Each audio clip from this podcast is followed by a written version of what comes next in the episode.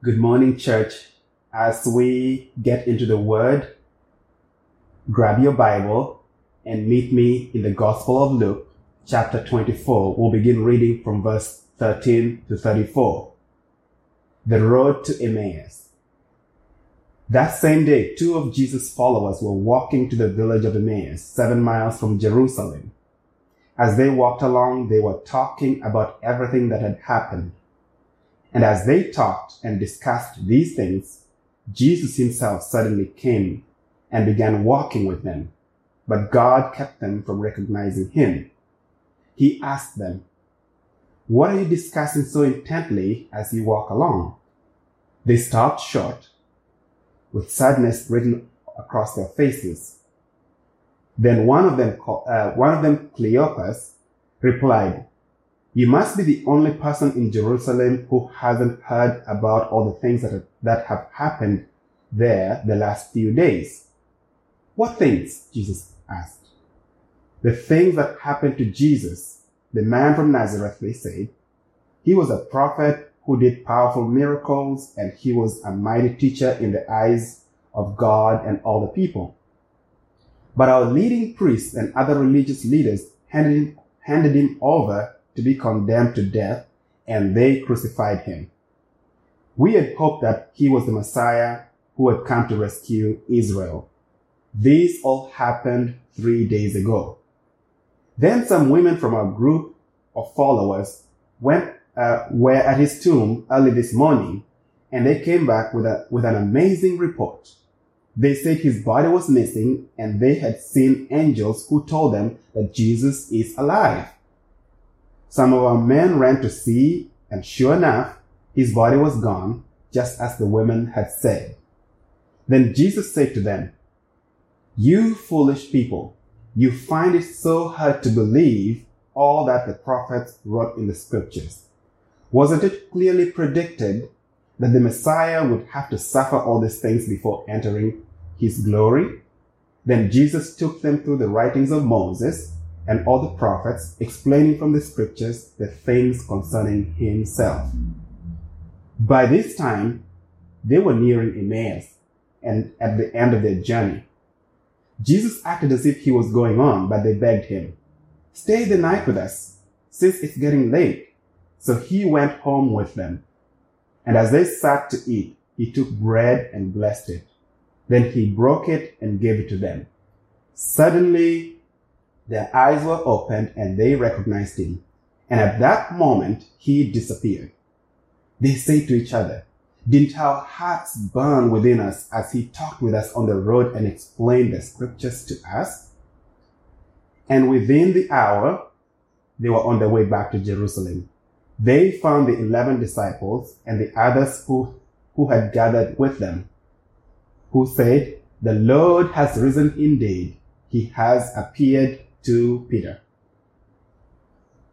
If we talk about Easter being the celebration, being the Super Bowl of Christianity, if we talk about Easter as being the World Cup final for Christianity, if we talk about uh, Easter being the NBA finals of Christianity, Luke gives us a glimpse that we can actually continue that celebration this Sunday as well.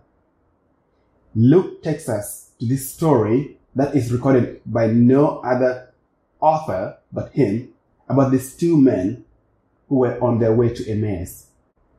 Luke kind of interviews these people. He gets to understand what Easter looked like from their perspective. Because as we celebrate the Resurrection Sunday, we were all joyful, but that was not the case with the early disciples. On Easter Sunday, they were filled with fear. They were terrified.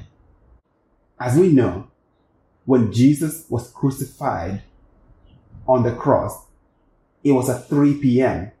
That's when two men, uh, Joseph of Arimathea and Nicodemus, they approached Pontius Pilate. They said, we need to give him burial before Sabbath starts. So Sabbath is starting at sundown and they only had three hours. That is not much time to prepare a body for proper burial. And so on Friday evening, At 3 p.m., Jesus' body is laid on the tomb. Sabbath starts uh, at sundown. And the women wait till past Sabbath and early in the morning, early Sunday morning, as the Bible records for us, Mary and the other women rushed to the tomb. They rushed to see, I mean, they rushed in because they, they, they brought spices to prepare Jesus' body for proper burial. Maybe this was their point to come and grieve and have closure.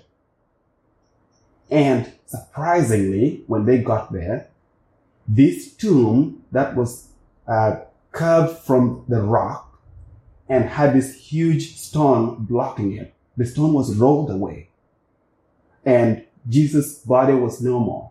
And all they saw were just linens laying. So these women instead saw two angels sitting there and the angels asked them saying, why are you looking for the living among the dead? Now these women run and bring the report. I'm trying to fast forward to get to where these two disciples come into the picture.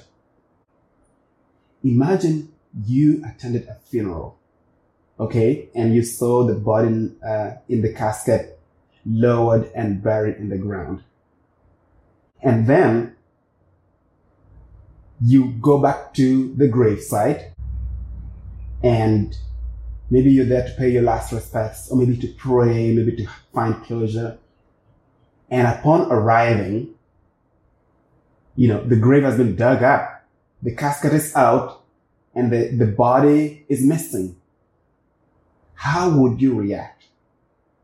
This is exactly what happened on Easter Sunday when these women brought the report. So just, these disciples, they just couldn't process it. Their hope in Jesus, their trust, all these years that they had followed Jesus, for him to just disappear like that, they just couldn't contain it. So they decided, let's just go home. And they turned away from Jerusalem and started heading to Emmaus. Now, our message this morning is entitled The Road to Redemption. I love this title because this is exactly what God does to us.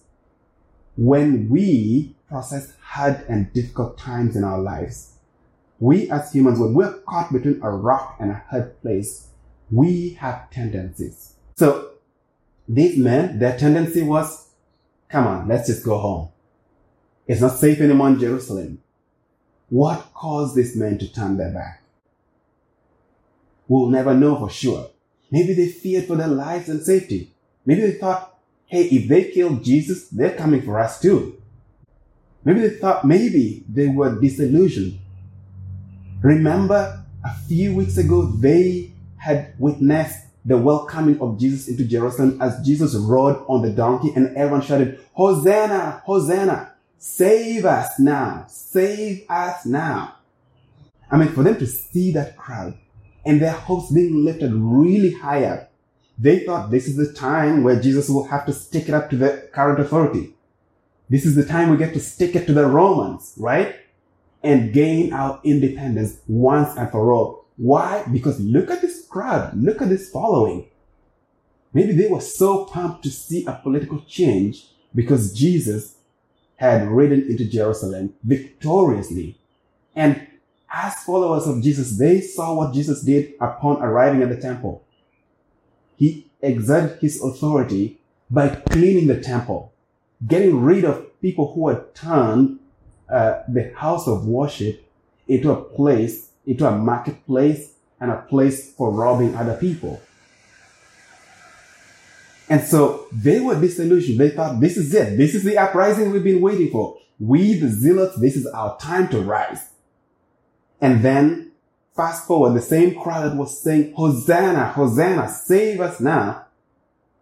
They changed their tone in just a span of a few days. And now they were saying, crucify him, crucify him. And they witnessed Jesus, who was being hailed, now being crucified. And they thought, there goes our liberator. There goes our savior. there goes our political leader that we had hoped would turn things around. Maybe they were just full of despair because they had just seen their hope lying in the grave on Friday.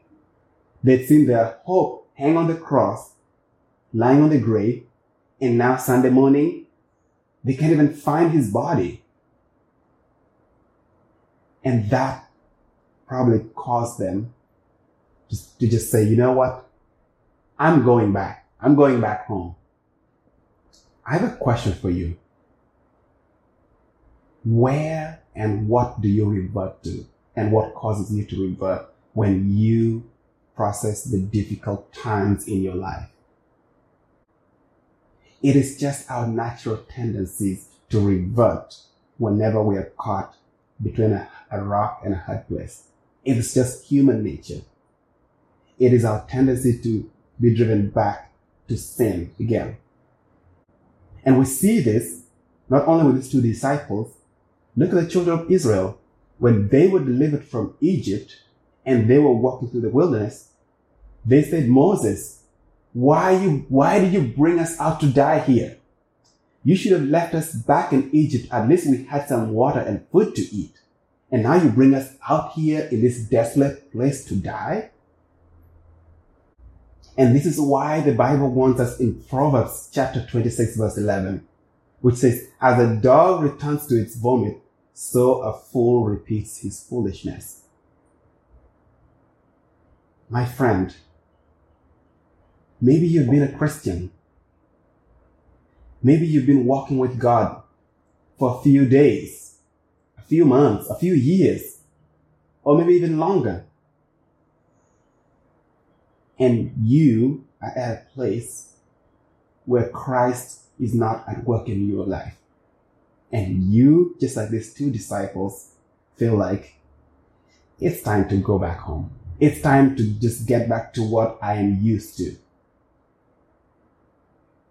The Bible says that would be foolishness to return to our old habits, to return to our sinful ways, to return to our addictive ways. That would be foolishness. I mean, have you seen a, a dog throw up? It's always gross.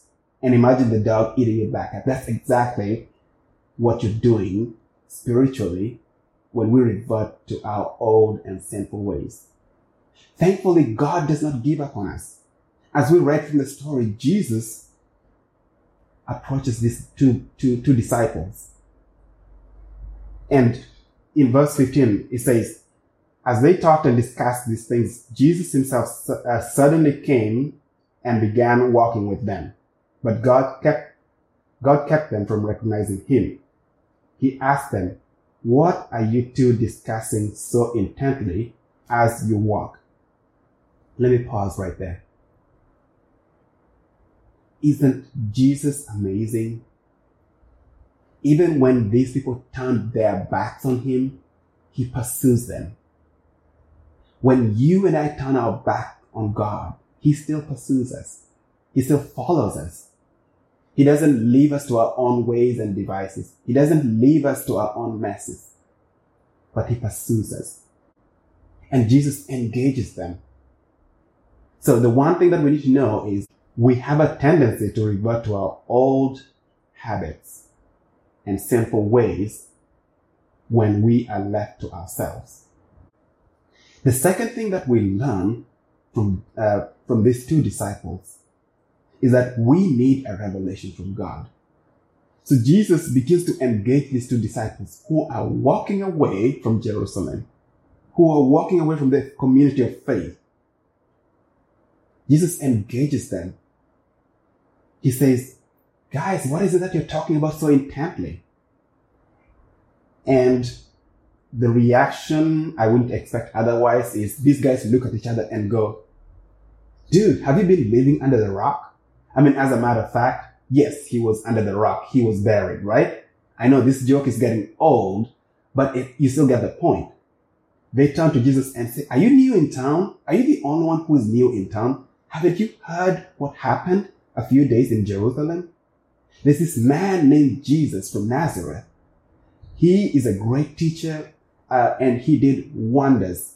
He did miraculous works and God is with him and he had favor with God and people. And we thought he was going to change the course of our nation. However, some of our leaders handed him over to Pilate and the guy was killed. And you know, as we, um, as we were still processing all of that, just this morning, you know, some women came by and told us some amazing stories. They said they went to his tomb and he was not there. So that, my friend, is what has happened in the past 72 hours if you've been living under the rock. And Jesus begins to reveal himself to them. God reveals himself. And we see this in verse 25. Jesus said to them, You foolish people, you find it so hard to believe all that the prophets, uh, you find it so hard to believe all that the prophets wrote in the scripture. Wasn't it clearly pre- predicted that the Messiah would have to suffer all these things before entering his glory? Then Jesus took them through the writings of Moses and all the prophets, explaining from the scriptures the things concerning himself. So Jesus begins to rebuke them. He begins to remind them that you guys, everything you've said about Jesus is true. But the one thing that you've forgotten is you've forgotten that the scripture actually predicted that he had to suffer. And I think as a church in this period, in this season, we maybe need that reminder. I know the pandemic has put us in a rough and tough spot. And we've been looking to God as the conquering king. And Jesus begins to remind the disciples, as he reminds us today, that before you can celebrate him as the conquering king, we need to remember that he came as a suffering servant. Both, uh, both Matthew and Luke, even Mark and John record Jesus' interaction with, the, with his disciples before he headed uh, for Jerusalem to be crucified. At one point, Matthew says when Jesus talked about his death, they were overcome with sorrow. At another point, when Jesus talked about his death, the gospel writers would say they were confused. And then on another instance, when Jesus brought up the subject of him dying, the disciples would, either refute or change the topic. You see, they got comfortable seeing and hanging out with, the, with, with this Jesus who is the Savior who had come to turn the world upside down. And they did not pay close attention to what the scripture mentioned about him coming as a suffering servant. All they were seeing were the bright and glorious days that this Messiah would bring to the nation of Israel, and they had forgotten about he, hit the suffering part. And friend, maybe this is where you're at. With everything that has happened within this past year, you find yourself mourning. What are you mourning exactly? You're mourning the genie. You thought God and Jesus was just a genie in a lamp. All you had to do was rap. And how do you rap? Everything that you prayed for had to be answered immediately. And now you get to this place where those prayers have not exactly been answered.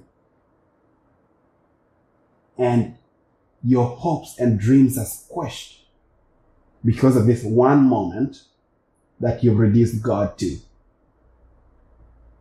But God begins God reveals himself to us that like he did to the, uh, to the disciples. He says, remember, remember everything that the scripture says about the Messiah. All of those have to be fulfilled, including his death, burial, and resurrection. My friend, if you're still stuck on Good Friday, may I remind you, Jesus is alive. Don't be downcast. Don't be heartbroken. Because Jesus is revealing himself to us. See, God reveals himself to us through his word like he did to these disciples. But also God reveals his, himself to us through nature. The writer of Romans chapter 1 verse 20 puts it very clearly. He says, For ever since the world was created, people have seen the earth and sky or the entire universe. Through everything God made, they can clearly see his invisible qualities, his eternal power and divine nature. So that man, you and I, can have no excuse for not knowing God. In this season, maybe you're reading the Word of God and it's just not having that breakthrough for you. May I remind you, step out of the box. Step out of your room. Step out of your closet, your prayer closet, and go engage with God's creation. One thing that I've been enjoying this season is just hearing the sound of nature return. And it's amazing to me because when I look at God's creation, when I look at the plants, the birds, the animals, and how God takes care of them, like the Bible says that God knows each and every one of them. He knows the number of the hair we have on our head. And it becomes very freeing for me to connect with God.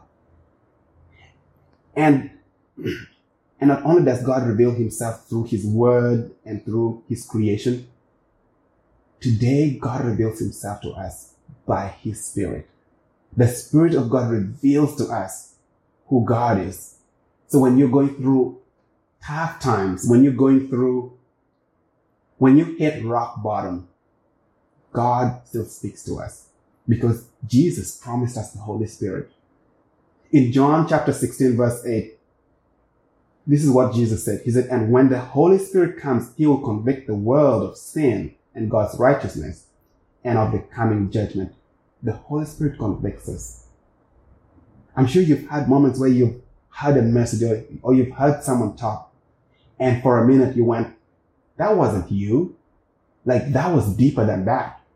Like you hear God speaking to you. That, that's the Holy Spirit impressing in your heart that God has something for you to listen. So while you're heading to Emmaus, your Emmaus, whatever that looks like, the Holy Spirit convicts us so that we can turn around. And that's exactly what we see with these two uh, gentlemen. So the Bible says, as they reached Emmaus, Jesus pretended like he was going to go for a while, and they were like, no, come in. It's getting dark. Come hang out with us. You know, come stay the night with us. And the Bible says Jesus obliged. He came in, and when he broke bread, their eyes were opened. Friends, when God reveals himself to us, our eyes get to open. We get to see God for who he is. The beauty of God revelation is is that in the midst of our circumstance, we get to see God for who He is. I don't know what your situation looks like. I don't know what you're struggling with. But my prayer is that you get to see God clearly through your troubles, through your trials, through your tribulation, through the tempting moments of your life. You get to see God for who He is. Because that changes everything. And how does it do so? Because it leads us to a place of repentance. By definition, repentance is the activity of reviewing, reviewing one's action, feeling contrition and regret for wrongdoings, which is accompanied by a commitment and actual actions that show proof of change for better. That is what repentance is. So repentance is not just saying, God, I am sorry for my sins. God, I am sorry for my wrongdoings. Repentance is yes, acknowledging your sin, but also committing to a life of living otherwise. It's, you would say it's literally a U-turn. So this, these men actually exemplify that for us. Because in verse 34 it says, and within the hour they were on their way back to Jerusalem. And they found the 11 disciples and others were gathered with them who said, The Lord is risen indeed, and he has appeared to Peter. Repentance is us making that U turn. Friend, maybe the Holy Spirit is convicting you. Maybe God has been speaking to you. God has been cautioning you, saying, You're headed to Emmaus. I don't know what your Emmaus looks like, but God has been cautioning and saying, Don't do it. For the sake of your family, don't do it. For the sake of your soul, don't do it. For the sake of the relationship that you're about to break, don't do it. In light of who God is, He calls us. He calls you and I to repentance. He says, turn around. Let's head back to the cross. Let's head back to a place where you can lay your burdens down. Let's head back to a place where you can be free and free at last. If you've been carrying the weight, you've been heading in the wrong direction. This is God's call for you to turn around, repent, so that your sins might be blotted, the Bible says. The whole theme of New Testament is based on repentance. God calls us to a repentant living. One of the most fascinating technologies I enjoy is something called the GPS. Now, if there were no GPS, you and I, when if you're driving, you needed a map, and you had to always locate, find your location, and reroute yourself. And sometimes you missed it, sometimes you got it right. But the one thing, the the one thing I love about the GPS is even when you missed your turn, you just, you'll just see that rerouting, right? Recalculating, rerouting, and it gets you back to the pathway you need to be on. These two disciples exemplify for us what it means to be rerouted by God's Spirit, to repent and to return to who God created us to be a people who love Him, a people who serve Him, a people who He created us to have communion with. That is where God is calling you to. A place where you belong. As we come to a closure, I want you to take some time and reflect. What is it that you've been reverting to in this season? and how has God been revealing himself to you? But more importantly, take the time as we respond to repent, to follow God's lead so that you and I will make it to eternal life. Let's pray. Jesus, thank you for the price you paid at the cross. We thank you, Holy Spirit, for the conviction that you bear in our hearts um, God, I pray um, that the resurrection power that raised Jesus from the dead will raise us up as well as we live, breathe, and follow you for the rest of our days. In Jesus' name, amen.